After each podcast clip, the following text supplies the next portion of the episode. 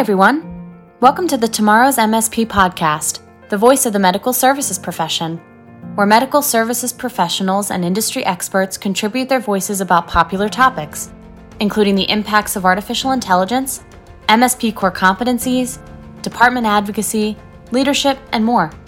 I'm your host, Lauren Leocoris, content editor for NAMSS. On this episode, I speak with NAMSS past president Amy Woolley Randall about the newly developed Professional Development Council, her outlook for 2022 as chair, and how MSPs can leverage NAMSS education to advance in their careers. Amy, thank you so much for joining me on this episode of the Tomorrow's MSP podcast. How are you doing today? I'm doing great, Lauren. Thanks for having me. Absolutely. To start us off, what is the NAMSS Professional Development Council and what purpose does it serve? So, the Professional Development Council, or what we refer to now as the PDC, was created to oversee and support NAMSS's desire to grow our education portfolio, to be more nimble in making changes and ensuring better alignment of education initiatives within our strategic plan.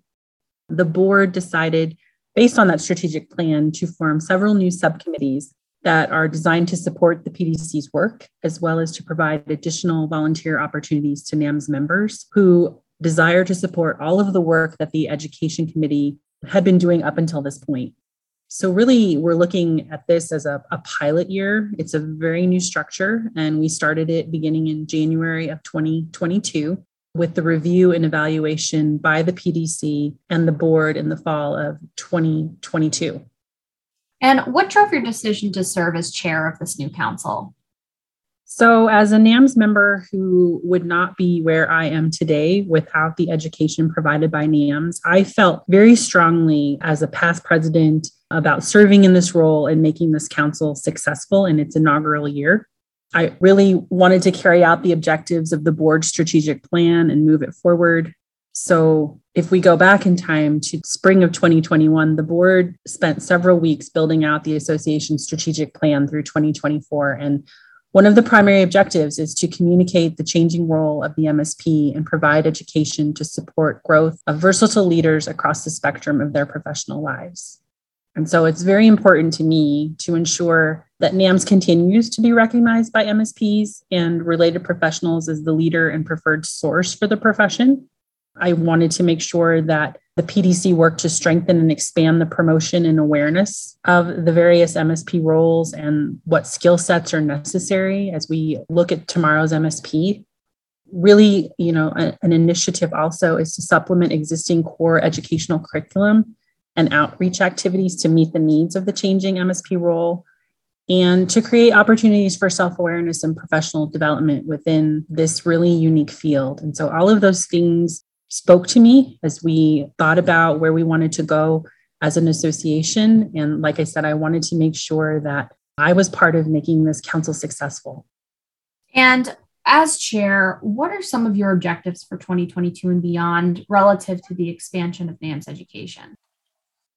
Some of the objectives for 2022 and beyond relative to that expansion that we talked about, as chair, I really want to work with the board of directors to identify and develop a five year roadmap for NAM's educational products and resources. So that's a, a big component of what the PDC is working on currently. We certainly want to expand our course offerings, such as CPCS and CPMSM, throughout the year for those who wish to sit for their certification.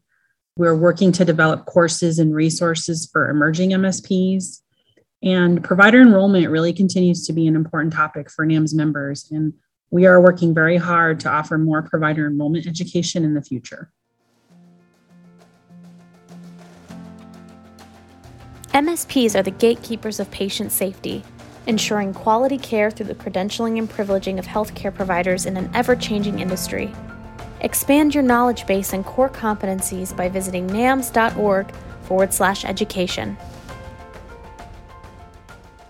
Given its Education Month, how do NAMSS educational offerings set MSPs up to grow in their careers? NAMSS offers educational courses and resources for MSPs at all levels. There's Credentialing 100 for new MSPs to the field, or CPCS and CPMSM prep courses for those looking to take the certification exams this year. I really think that the offerings really help you either prepare for your NAMSS certification, You're also able to virtually connect with fellow MSPs, and it's a convenient way to advance your professional knowledge. And you get the gold standard of education from NAMSS. We're working really hard to develop and provide education centered on the tomorrow's MSP competencies and skill sets. And can you speak to a few of the valuable education opportunities currently available to MSPs, both during Education Month and also year round? Certainly. I have a long list. When I started looking at everything NAMSS is able to provide members, it's it's pretty impressive when you look at our current library of what we offer in terms of education.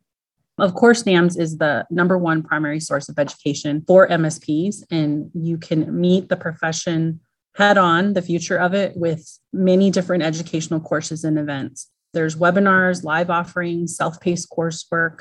You can participate in any of the high quality education, and it helps to prepare you for the next step in your career. Our goal, again, is to really equip MSPs for the future of the profession and grow them in their careers. And so we talked about some of the different workshops, but there are six workshops that NAMSS offers credentialing specialist certification prep course, CPCS, medical services management certification prep course, CPMSM, credentialing 101, credentialing 201, the leadership certificate program, and then the provider enrollment curriculum that we've built out so far. You can prepare for the exams using study guide resources, the online course modules for independent study, or take the instructor led live courses.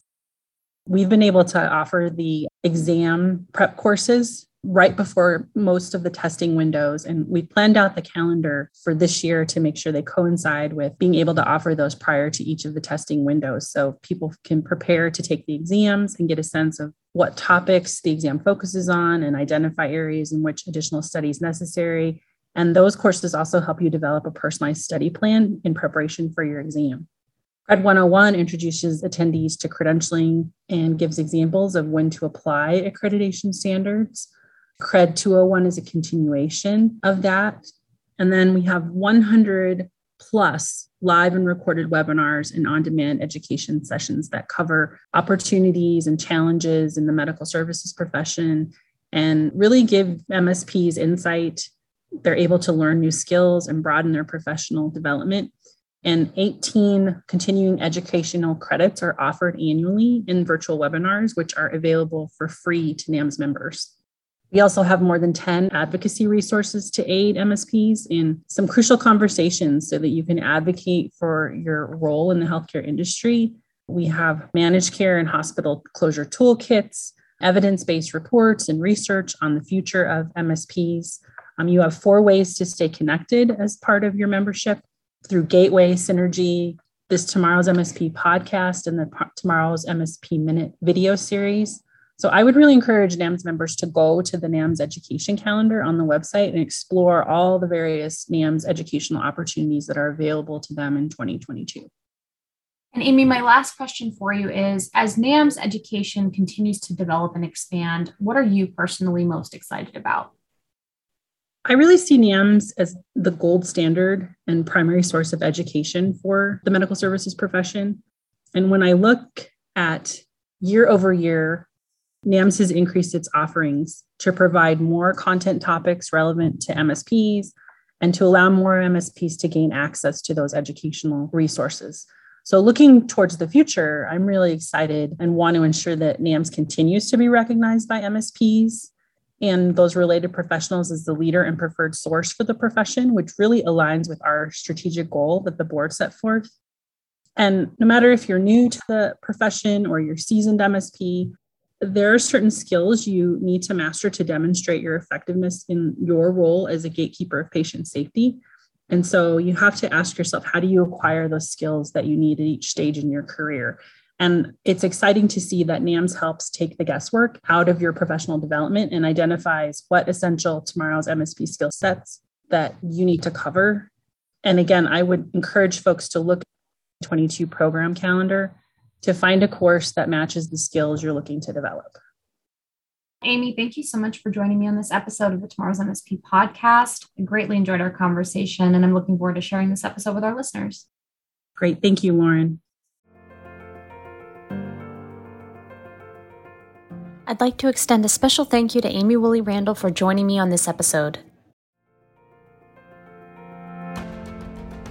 Thank you for listening to the Tomorrow's MSP podcast, the voice of the medical services profession. If you enjoyed this episode, be sure to tune in to the next episode to stay up to date on the latest news and insights. Read more in depth articles on trending topics by visiting us at namsgateway.org. Until next time.